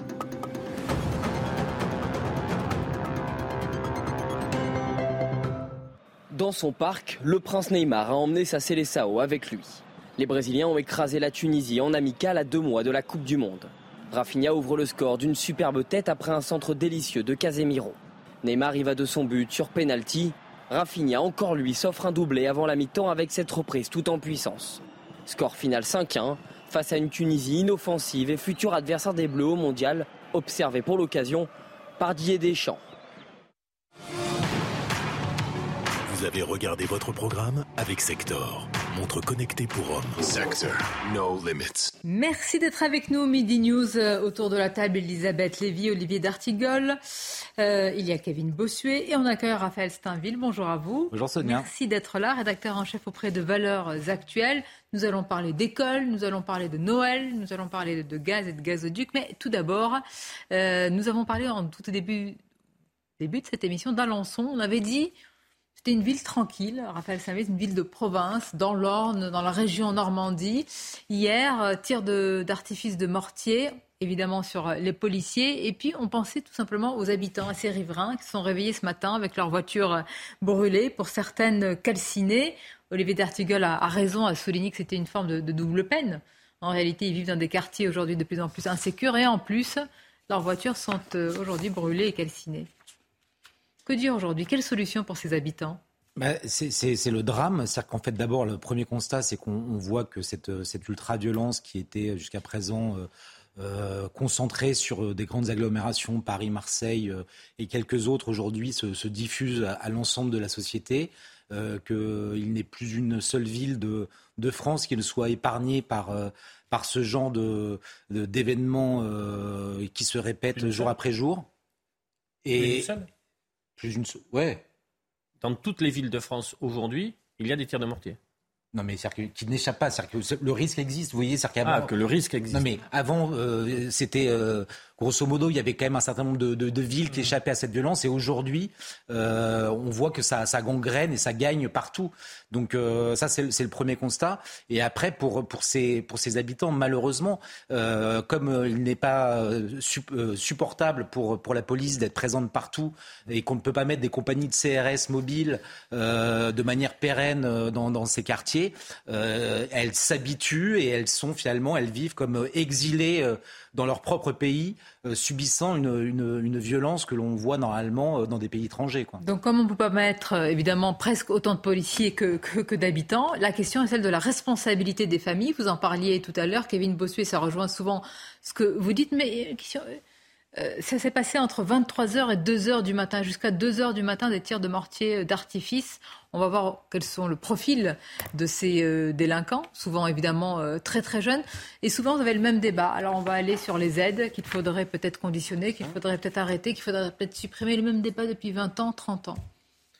Oui, mais il faudrait peut-être le faire. Parce que la vérité, c'est qu'un enfant, un adolescent n'agit pas euh, mal euh, spontanément en fait. Il y a une éducation qui n'a évidemment pas été faite, souvent une forme de démission parentale. Moi je le vois en tant qu'enseignant, parfois on convoque les familles, les familles ne viennent pas, ou alors quand on les voit, c'est pour prendre le papier pour demander la bourse annuelle. En fait, voilà, c'est le seul moment où on voit ces familles. C'est quelque chose qui n'est pas possible. Donc, à un moment, Jean-Michel Blanquer l'avait proposé à l'époque. Hein, ça avait fait euh, un scandale, mais à un moment, va vraiment falloir le faire. Il ne s'agit évidemment pas de criminaliser toutes ces mamans qui travaillent la nuit, etc., qui ont des difficultés. Simplement, il s'agit de taper sur toutes ces familles qui ne jouent pas leur rôle, qui laissent leurs gamins traîner dans les rues et commettre des incivilités, et même pire, qui les excusent parce que vraiment, parfois, des gamins qui, commettent des choses qui sont incroyables, les parents viennent nous voir pour nous dire mais c'est pas grave, faut les comprendre, etc. Et vous allez parler à la police, elle vous dira exactement la même chose. Donc pas d'aide sociale pour des gens qui ne remplissent pas leurs devoirs. Et le premier des devoirs, c'est évidemment de respecter les lois de la République, mais aussi de s'occuper correctement de ses enfants. Vous allez réagir simplement en représentant d'Alliance qui qui nous explique ce que l'on sait déjà, c'est-à-dire la récurrence réellement de, ce qui se passe, non pas chaque nuit, mais souvent plusieurs nuits d'affilée à Alençon ou ailleurs. Écoutons-le. Ce phénomène de, violence, urbaine dans le quartier de Persène euh, sur Alençon, euh, bah, il est récurrent. Il est récurrent parce qu'à chaque fois euh, que la police fait son travail, et qu'on a des interpellations de personnes vivant dans ce quartier, on a des violences urbaines. En octobre 2021, euh, la brigade de sûreté urbaine avait réalisé des interpellations dans le cadre d'un trafic de stupéfiants. Et forcément, juste après les interpellations, on avait eu ce phénomène de violence urbaine. Et là, si j'ose dire, rebelote, interpellation pour un refus d'obtempérer d'un individu originaire de ce quartier et euh, du coup, euh, violence urbaine dans les heures qui ont suivi l'interpellation et le placement en garde à vue. Mais qu'est-ce qu'il y a derrière le phénomène de violence urbaine? Est-ce qu'il y a un phénomène d'appropriation territoriale? Il s'agit de dire pour euh, ces jeunes, ces délinquants, la police ne peut pas entrer, on est chez nous et c'est une contre-culture, une contre-société, séparatisme. Oui, ça existe. Il y a une bataille de, territoire. conquête de territoire, notamment quand les territoires ont été très largement abandonnés par des politiques publiques dans différentes dimensions de sécurité, mais parfois y compris d'éducation, des politiques, j'en ai souvent parlé ici, de l'ANRU, qui ont consisté à refaire les bâtiments, ne pas beaucoup à s'occuper des conditions de vie. Pour répondre à Kevin, j'ai souvenir d'un reportage qui m'avait beaucoup marqué sur euh, CNews, une, ces familles monoparentales, qui sont souvent d'ailleurs des, femmes qui travaillent dans les, dans, les liens, dans les métiers du lien ou du soin. Il y a une salariée sur quatre en France qui est une femme et qui travaille dans ces métiers-là, les aides à domicile, les aides soignantes. Et l'une d'entre elles disait Je pars, c'est le départ par le RERB, le matin très tôt, avec des vies fractionnées, puisque vous travaillez tôt le matin et parfois tard le soir. Et elle disait Je pars, avec mon gamin, c'est très dur en ce moment et je n'y arrive plus. Pour ce type de famille qui existe, où il n'y a pas, si tu veux, une démission, mais il y a où un cri en disant je n'y arrive plus, avec souvent l'absence de l'autorité du père, qui, euh, et qui était un schéma, je ne pense absolument pas, pour ce cas précis, que la, le fait à chaque fois qu'on fait, euh, qu'on traite les aides familiales, des lettres de familles monoparentales de mères qui me disent mais arrêtez de nous mettre dans le, ça, ne nous concerne pas en grande partie. Olivier, y arrive. Non mais, euh, Olivier, ce que tu dis, pardon. Ah, moi j'ai beaucoup de témoignages, y compris bah, dans. Moi j'ai souvent l'inverse. On me dit non non, en me disant mais pourquoi vous rapprochez toujours ces violences urbaines Pas, vous. Non mais pardon, mais pardon, mais Olivier, ça ressemble. Je sais que c'est pas toi ce que tu veux faire, mais ça ressemble un peu à la politique de l'excuse. Des vies difficiles, on en parle toute la journée. Il y a des millions de gens qui ont des vies difficiles. D'accord Moi, je ne comprends pas pourquoi, à chaque fois que je vous dis, mais déjà, cessons de faire entrer des gens qui ne vont pas s'acculturer aux mœurs françaises. Pardon, je n'ai pas fini. Non mais là ça suffit là, je peux pas finir une phrase aujourd'hui. Il vous oppose un argument. Si non mais il m'oppose un argument avant que j'ai fini ma phrase. J'écoute tout le monde moi. J'en ai marre de pas pouvoir finir une phrase. Non mais, donc, vous êtes un peu non mais écoutez c'est pénible. Moi j'écoute tout le monde. J'aimerais pouvoir finir une phrase sans qu'on m'oppose des arguments au milieu. donc c'est ce que vous allez dire. vous avez dit ils sont nés ici. Bon bah alors à ce moment-là je peux partir si vous savez ce que je vais dire. S'ils sont nés ici, qu'est-ce que vous faites? Votre argument est en ballot, c'est tout. Comment? S'ils sont nés ici Ils sont nés ici. Non, mais je, je vous dis, c'est pour ça que je voudrais aller au bout d'un raisonnement. C'est vraiment difficile de s'exprimer quand on ne peut pas aller au bout. Donc, je vous dis que hein. plus on en fait venir, plus on pénalise l'intégration de ceux qui sont là. Lisez n'importe quel démographe sérieux, il vous le dira. C'est-à-dire que l'immigration qui est incontrôlée, qui n'est pas intégrée, pénalise d'abord les immigrés installés et leurs descendants. Donc, bien entendu, je n'ai pas dit qu'ils n'étaient pas français. Je dis qu'il ne suffit pas d'avoir des papiers. Or, il y a un phénomène de sécession culturelle, de gens qui ne se sentent pas appartenir à la même société. Et ça, tant qu'on ne voudra pas le regarder en face et qu'on se paiera de bons sentiments en disant ah oui, c'est parce qu'ils sont pauvres, c'est parce qu'ils ont des difficultés. Mais combien de gens, Olivier, ont des difficultés dans leur vie? Mais combien d'argent, surtout public, a été pour Ça, c'est pour ça. Bah, je pense que c'est la vraie question pour répondre à Olivier, parce que euh, vous, vous, vous, notiez que ces quartiers ont été euh, finalement euh, sous, sous, sous alimentés en argent public. C'est ceux qui ont le plus. Bah si, vous, vous l'avez dit. J'ai dit que la politique de l'ANRU n'a pas été la politique, Est-ce qu'on peut ne pas se caricaturer? On peut. Si on parle de la politique, non, mais on peut se... les quartiers. Parce que c'est facile de lever le ton, tout le monde peut le faire. J'aime pas le faire, mais on va le faire puisque c'est une technique. Est-ce qu'on peut Non, mais on fait pas comme ça déjà. Déjà, on fait pas comme ça. J'aimerais bien ne pas se caricaturer? Je ne dis pas qu'il y a eu beaucoup d'argent public. Je dis que les milliards d'euros sur la première phase de l'ANRU a été en partie un échec pour avoir oublié des politiques de peuplement, pour avoir oublié des services publics nécessaires et pour avoir simplement fait euh, des opérations de ripollinage. Ce sont pas, écoutez, la, euh, quand on dit des quartiers abandonnés, c'est comme s'il n'y avait, il y avait rien eu, il n'y avait eu aucune petite. C'est faux. Ce n'est pas Malheureusement, c'est faux. Que ce soit allé, que l'argent soit parti dans de mauvaises poches, c'est une possibilité.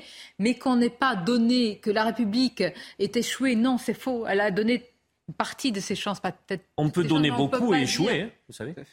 Oui, alors, alors dans ce cas-là, il y a un problème. C'est ah pas qu'on n'a pas donné, alors. Oui, on peut ah échouer. Oui, dans bah, oui. Mais par exemple, la fermeture de a donné autant la fermeture, la fermeture de commissariats, par exemple, ces maires des villes populaires qui essayent de regagner l'installation de commissariats de proximité.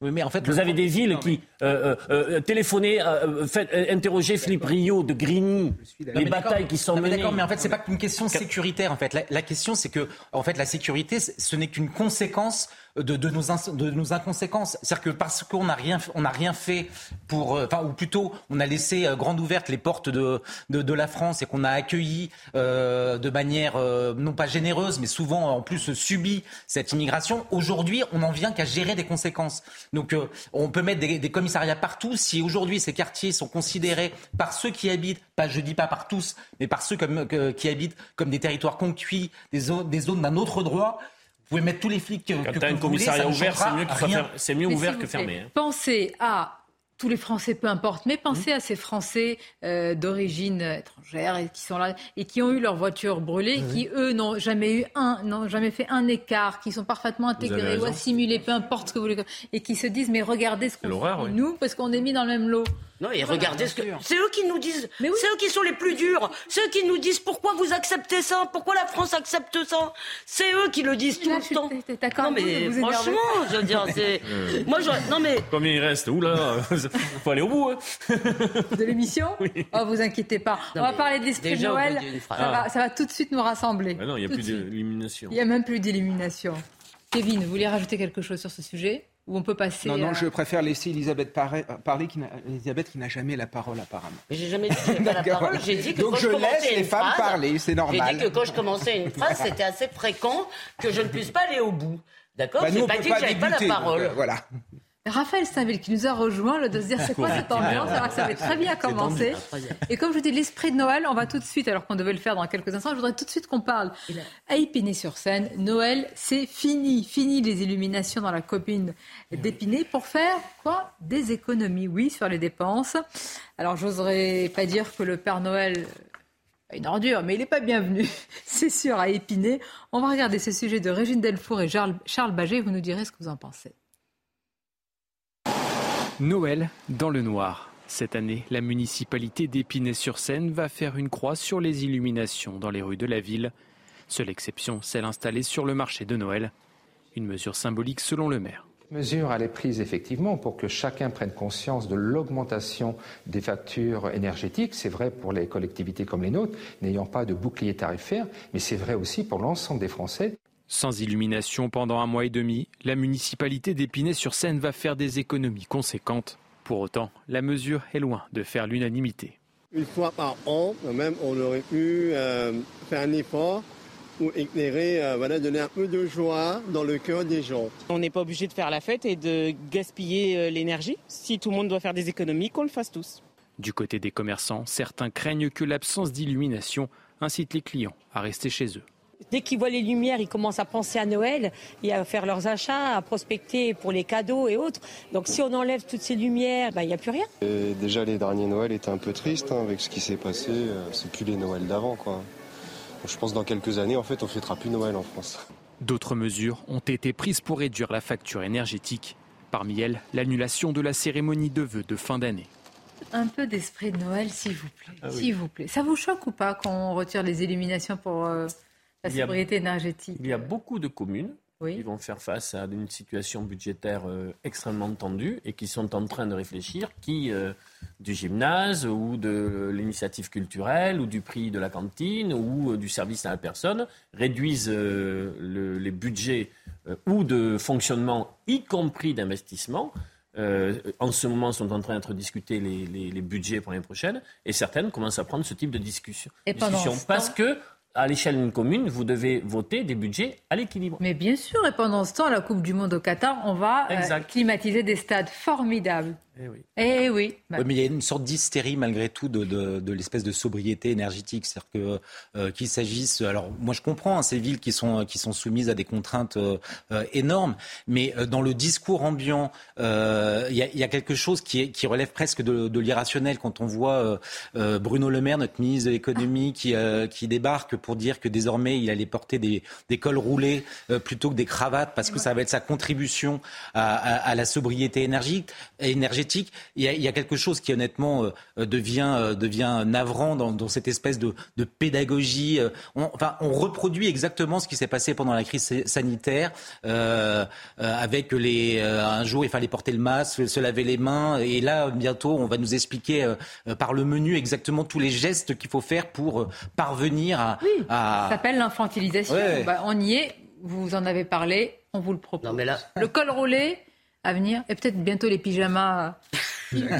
avec un bonnet de nuit, je viendrai avec mon ah, bonnet de nuit et mes grosses chaussettes. Oui, mais, mais vous viendrez calme, vous n'allez pas vous énerver.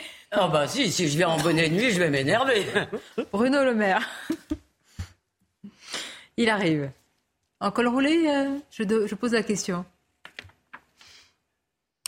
Ah, voilà. Écoutons-le. Nous ne mettrons pas le chauffage tant que la température ne sera pas en dessous de 19 degrés. La température qui a été retenue, c'est 19 hein. degrés. Oui, mais demain après-demain. Nous ne serons pas au-dessus de 19 degrés, donc vous ne verrez plus avec une cravate, mais avec un col roulé. Et je pense que ce sera très bien, que ça permettra de faire des économies d'énergie, de faire preuve de sobriété. C'est la manière la plus efficace de passer l'hiver sans avoir à couper l'énergie pour qui que ce soit. C'est terrible parce que Bruno Le Maire, quel que soit ce qu'on peut penser de la politique qu'il mène, c'est quand même un niveau politique plutôt. Euh, oui, mais l'infantilisation. le, fait qu'il puisse. L'injonction à l'infantilisation, c'est partagé par tout le monde. Hein. Oui, mais là, c'est une glissade. Non, mais les illuminations de Noël, c'est pas tout à fait la même chose parce qu'effectivement, il y a des grosses des communes aujourd'hui. Vous savez qu'il y a un mouvement dans les communes qui ont décidé de ne pas payer leurs factures, ou mais à mon avis, elles vont finir par payer quand on leur enverra des huissiers, ce genre de choses. Je suis pas sûr qu'ils puissent tenir. Mais euh, eux, je crois que sur les communes, l'augmentation, eux, ils payent plein pot euh, les augmentations. Donc il y a un gros problème. Maintenant, ce que j'aimerais qu'on me dise, c'est est-ce que euh, quelle est l'économie réalisée pour ces illuminations de Noël? Si on doit choisir entre l'école, chauffer l'école et faire les illuminations de Noël, je suis d'accord. Mais quel est le Enfin, c'est les illuminations de Noël. Comment? Bah oui, évidemment. je suis d'accord pour. Je veux dire, les enfants, c'est résistant. C'est terrible aujourd'hui. Kevin Bossuet, est-ce que vous pouvez intervenir pour mettre un peu d'esprit de Noël dans ce débat, un peu de sagesse et tout ça? Non, mais il y a des problèmes. mais, mais pardonnez-moi, mais euh, c'est pas anecdotique, c'est très révélateur quand vous n'avez pas dans votre rue des illuminations de Noël au moment, quelles que soient vos croyances, votre culture, vous avez envie de les voir. Vous avez ce seul moment où vous pouvez voir ça, vos enfants également. Non, on vous coupe la lumière. C'est pas pareil que le col roulé. Le col roulé, c'est vraiment de l'infantilisation. D'accord. Moi, ça ne me choque pas, en fait. Enfin, je ne je, je, je, vois pas en quoi les illuminations de Noël a un quelconque rapport avec Noël, en fait. Moi, moi je préférais avoir des églises... Je suis non, mais... enfant, mais... Euh... Non, mais je préférais avoir les églises pleine. Je préférais voir des gens joyeux, avec le sourire, en famille, en train de fêter cette fête, en effet, qui est fondamentale dans notre pays. Et le fait qu'il n'y ait pas de décoration de Noël dans les rues, moi, ça ne me gêne pas, voire ça m'arrange. Parce que, ah, ah, oui, pour moi, je trouve ça horrible. Les gens mettent des guirlandes n'importe comment. Je trouve que c'est une laideur insupportable. Donc, pour le coup, je suis plutôt d'accord avec ça. Et de manière générale, quand même, on, y a, on est dans un moment où c'est compliqué. En effet, il y a une crise énergétique. Moi, je trouve assez pertinent qu'on regarde où il est possible de faire des efforts. La prochaine fois, vous venez en col roulé, vous. Hein. sans aller dans une église, je pourrais faire Noël quand même Bien sûr. Ça dépend la décoration, ah. si elle est euh, limite ou pas. On va faire attention à ça aussi. La, question, en fait, c'est est-ce qu'on va supprimer de nos vies tout ce qui est superflu, qui est gratuit en ah, quelque sorte? C'est pas gratuit. C'est beau aussi. C'est pas. C'est ce que je voulais dire. C'est pas gratuit en termes de euh, d'argent, mais en revanche, c'est gratuit parce que ça ne sert à rien. Moi, j'adore les illuminations. Ça ne sert à rien. C'est juste. Pau, venez à Pau à Noël. Il y a des illuminations formidables. C'est juste fait pour faire beau. Maintenant. Vous êtes venu à Pau déjà. J'ignorais ce détail que les communes étaient obligées de voter un budget. Enfin, je l'avais oublié ah, plus exactement il y a un véritable problème Vous avez raison, s'il s'agit de moins chauffer l'école, non, on est d'accord. Mais, mais moi, ce que j'aime dans les illuminations de Noël, c'est que c'est gratuit. C'est-à-dire ça ne sert... Non, c'est gratuit. Et c'est beau, et c'est beau. Bah, c'est ça, c'est que ça ne sert à rien. Dans les yeux. Ça, la beauté... Ça, manque des étoiles. La beauté, ça ne sert à rien. Kevin, mettez un peu d'étoiles dans votre vie. Ah, mais j'ai beaucoup d'étoiles dans ma vie. bon, là... Euh... Justement, c'est pas fait pour voilà, c'est pas fait pour nous faire acheter, c'est juste pour faire plaisir. Dans quelques instants, euh, on va découvrir, peut-être redécouvrir, si vous l'avez vu, cette affiche. Euh, alors de la Commission européenne, mais plus précisément, je vous dirai d'où elle provient et on va tous réagir. Mais tout d'abord, le rappel de l'actualité avec Audrey Berthaud. Camailleux, le géant euh, nordiste du prêt-à-porter euh, féminin, va tenter de convaincre le tribunal de commerce de Lille qu'il peut échapper à la liquidation. Pour cela, il demande l'aide de l'État. La région Hauts-de-France a annoncé être prête à aider au sauvetage si l'État fait un geste. L'enseigne avait été placée en redressement judiciaire le 1er août. La Russie ne délivrera plus de passeports à ceux qui sont mobilisés par l'armée au moment où des dizaines de milliers de personnes ont déjà fui à l'étranger. Si un citoyen a déjà été appelé pour effectuer son service militaire ou s'il a reçu une convocation, le passeport international lui sera refusé, peut-on lire sur le portail d'information du gouvernement. Enfin, l'astronaute italienne Samantha Cristoforetti devient la première femme européenne à prendre les commandes de la station spatiale internationale, une grande première pour elle, mais aussi pour l'histoire. Elle est la première femme européenne à endosser ce rôle. Avant elle, les seules femmes à avoir pris le commandement de l'ISS étaient américaines. En parlant de femmes, justement, pendant que les Iraniennes se battent au péril euh, souvent de leur vie pour avoir le droit, le choix de porter ou non le voile, l'Europe, la Commission européenne est occupée à en faire tranquillement la promotion.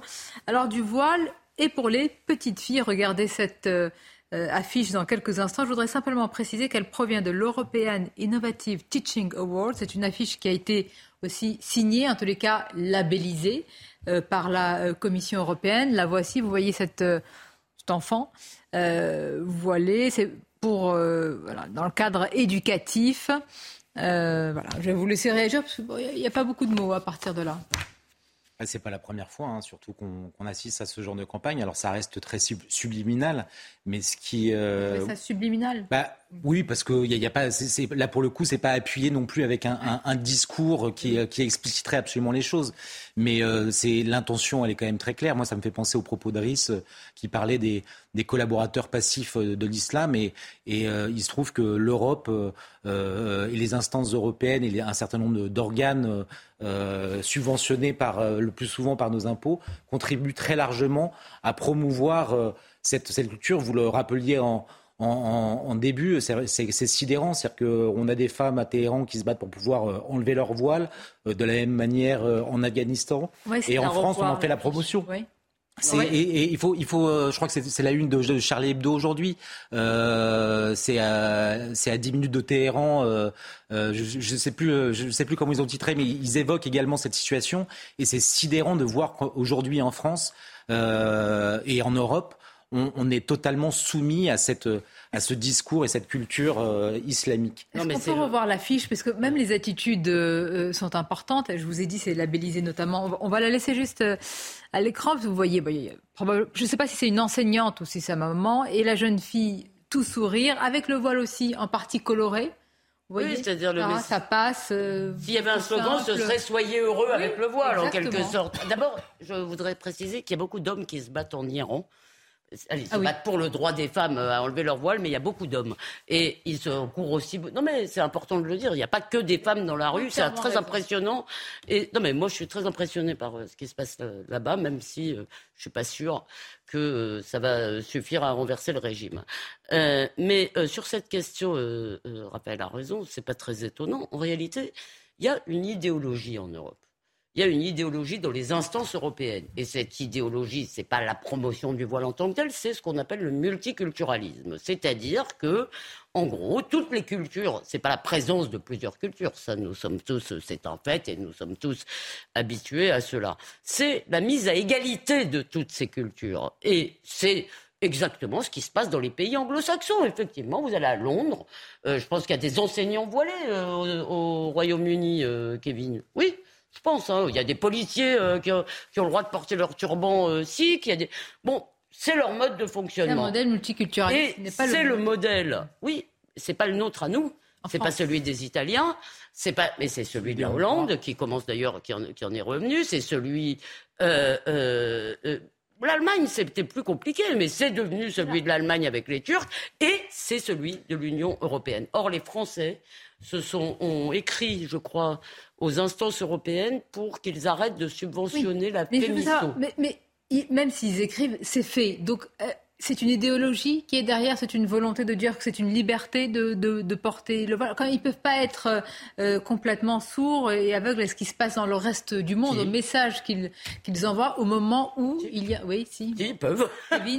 Non, mais c'est une en fait c'est une négation de nos racines chrétiennes. C'est ça qui gêne le plus les européistes. Regardez ce qu'on reprochait à Madame Mélanie. Ce ne sont pas ses discours économiques, etc. Ce sont c'est son attachement finalement de chrétienne. C'est le fait de défendre la conception chrétienne de la famille. Regardez ce qu'on reproche à Victor Orban. C'est la même chose de défendre les racines chrétiennes. il y a quand même autre chose à Orban. Oui, non, mais d'accord. Ah il y a quand même une volonté des européistes de ce que nous sommes. Et ce qui a de dramatique, c'est que les, populations ne sont pas d'accord avec ça. Et c'est pour ça que ces populations se radicalisent, ces populations votent de plus en plus pour les partis qui défendent ces racines-là. Et c'est pour ça qu'il y a en Europe cette rupture entre d'un côté des élites complètement déconnectées mondialistes et de l'autre des peuples euh, qui, ne veulent qu'une chose, défendre leur identité et leurs racines.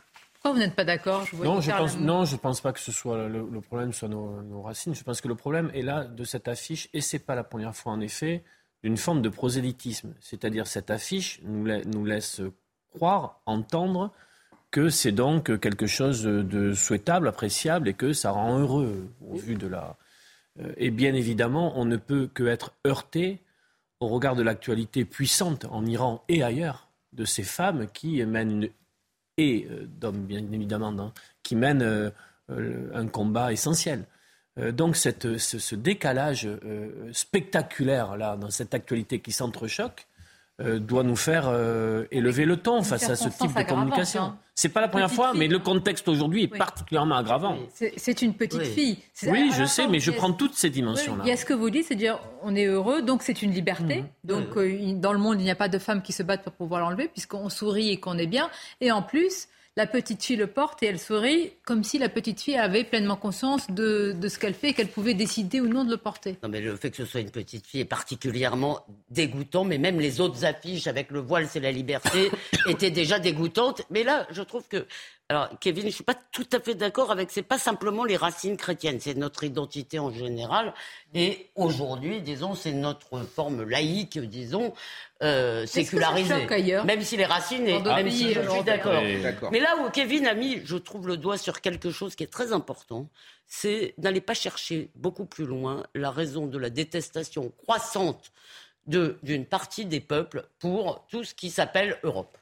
Voilà, parce que on en a marre que euh, une campagne par-ci, un coup c'est le Conseil de l'Europe, etc. On nous tape sur la tête en nous disant vous n'aimez pas ça, ben vous allez l'aimer quand même. Mais c'est compliqué de savoir qui a émis l'affiche. Hein. C'est pour ça que tout à l'heure je faisais attention de savoir qui vraiment Eh oui, a oui. labellisé, a signé, parce qu'on dit l'Europe. Enfin, ça passe. Bah, il y a écrit European Commission. Hein. Oui, c'est ça, c'est ce que je disais, Erasmus, labellisé par la euh, Commission européenne.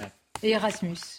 Non, mais en fait, ce qui est, ce qui est terrifiant, c'est qu'on a d'un côté euh, un, lobbying de plus en plus actif et en même temps très habile des frères musulmans, euh, et vous l'évoquiez tout à l'heure, euh, euh, qui, qui, euh, qui, euh, qui ne cessent de- d'accroître leur emprise, notamment à l'école, on le voit en France. Et de l'autre côté, euh, par le haut, euh, une collaboration de plus en plus active de, de, nos instances euh, européennes à promouvoir cette, euh, cette pensée euh, islamiste. Ils n'ont même pas besoin de l'aide des frères musulmans. Je pense que les frères musulmans ne, ne viennent même pas solliciter forcément leur, leur, euh, leurs agissements, mais ils sont soumis par avance à, à ce discours. Mais est-ce que les pays, est-ce que la France a droit au chapitre Je veux dire, euh, on participe, hein, il y, a- il y a de l'argent, et etc. Est-ce qu'on vous a avez le droit payé, de en tous les dire- cas, Sonia. Est-ce qu'on a le droit de dire ce n'est pas possible, ce n'est pas notre laïcité, ce n'est pas notre euh, manière de voir les choses, ou est-ce que tout le monde laisse faire et on, On se a à la oh, fois le droit et le devoir de le dire. Parce que Oui, sinon. non, ça- mais est-ce que les Mais gouvernements alors, où, où- où est le point d'équilibre aujourd'hui à l'échelle de l'Union européenne telle qu'elle a évolué?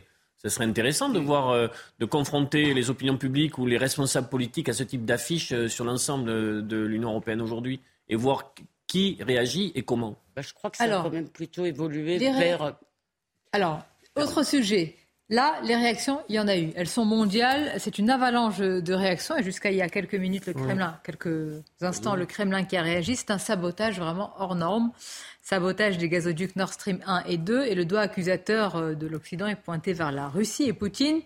Alors que s'est-il passé En un mot, les deux pipelines exploités par un consortium dépendant du géant russe Gazprom ne sont pas, on le sait, opérationnels, mais ils ont été euh, sabotés. Il y a aussi une conséquence écologique, évidemment, qu'il ne faut pas nier, alors que nous parlions de, de sobriété énergétique, puis évidemment de- d'urgence euh, écologique. Je voudrais qu'on écoute quand même l'historien Jean-François Colosimo, parce que L'accusation est tournée vers la Russie. Je posais la question. C'est un sabotage de très haut niveau. Imaginez dans les profondeurs comme ça en mer pour arriver à placer des tonnes d'explosifs de TNT pour aboutir à ce résultat. Évidemment, il faut une À de très haut niveau, vous voulez expertise. dire que c'est difficile Oui, technicité, oui.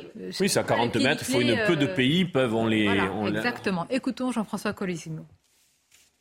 Évidemment, on, on a très envie de désigner euh, Moscou euh, et la Russie. Pourquoi? Parce que le chantage de Poutine est total et il est d'abord énergétique. Cette guerre, c'est aussi une guerre de l'énergie. Il y a le pétrole, il y a le gaz et il y a les grandes voies, en fait, aussi pour acheminer ces énergies. Vous voyez, Euh, quand il s'est emparé, il y a déjà longtemps, de la Géorgie, ben, la Géorgie, toute la question du Caucase, c'est la question des pipelines, là encore. Donc on a affaire vraiment à une sorte de grand Kriegspiel euh, planétaire. Maintenant, euh, il faut noter que les États-Unis, pour l'instant, ne confirment pas que ce sabotage serait euh, russe. Or, on sait leur capacité satellitaire d'observation, etc. À qui profite euh, ce crime? C'est bien euh, la question. Mais nous voyons que notre hiver risque d'être encore peut-être plus rude que ce que nous pensions. En tous les cas, l'Occident accuse la Russie. Le Kremlin répond euh, accusations stupides et absurdes. Nous sommes avec notre spécialiste des questions internationales, Harold Iman. Voilà un nouveau point, évidemment, de crispation, de tension, déjà dans un moment euh, presque paroxystique. Tout à fait, mais euh, il faut un petit peu nuancer parce que on a vu des sous-marins russes qui tournaient autour. Ça, ça a été décelé par les observations euh, satellitaires. Euh, et c'est vrai que les États-Unis n'ont pas euh, clairement, explicitement accusé la Russie pour l'instant. On sait aussi qu'il y a des gros trous dans le tuyau et que c'est d'origine sabotage. Et donc plusieurs centaines, enfin 100 kg de TNT pour au moins une des explosions a été utilisée.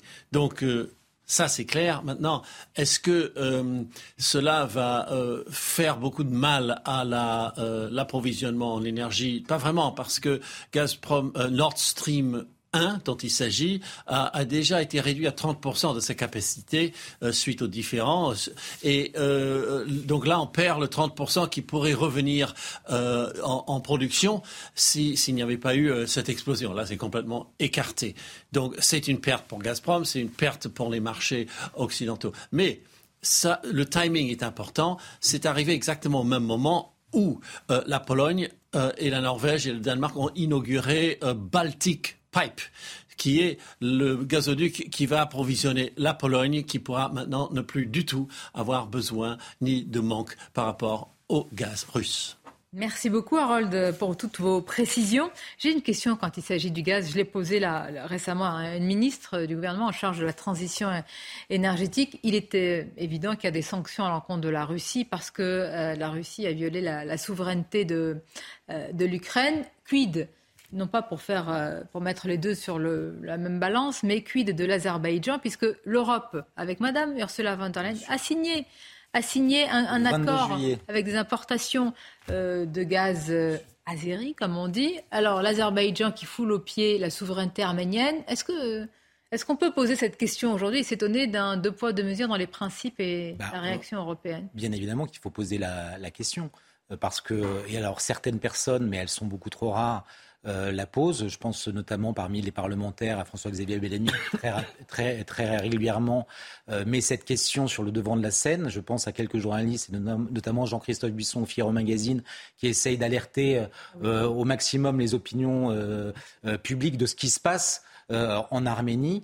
Et effectivement, euh, aujourd'hui, on est pieds et poings liés parce que euh, pour compenser un certain nombre, enfin, et, gérer les conséquences de la guerre en Ukraine, on a négocié des, contrats avec avec le, régime de, de, Kaboul. Donc c'est ça qui, qui, est insupportable. Et en fait, les de Bakou, pardon, et les, les derniers les derniers euh, euh, euh, peuples finalement qui sont délaissés, c'est le peuple arménien sur qui on va finalement détourner le regard pour continuer à, avoir un petit peu plus de gaz. C'est incroyable, hein, parce que Mme Ursula von der Leyen menace directement et voilà, sanctionne, menace, pousse, et en même temps, c'est elle-même hein, qui a posé sa signature, évidemment, sur l'accord avec l'Azerbaïdjan. Alors, moi, je ne nie pas du tout ce qui est. Je pense qu'aujourd'hui, les forces azerbaïdjanaises occupe l'Arménie. Euh, ce qui pose un petit peu problème, si vous voulez, c'est que l'ensemble de la communauté du droit international reconnaît par ailleurs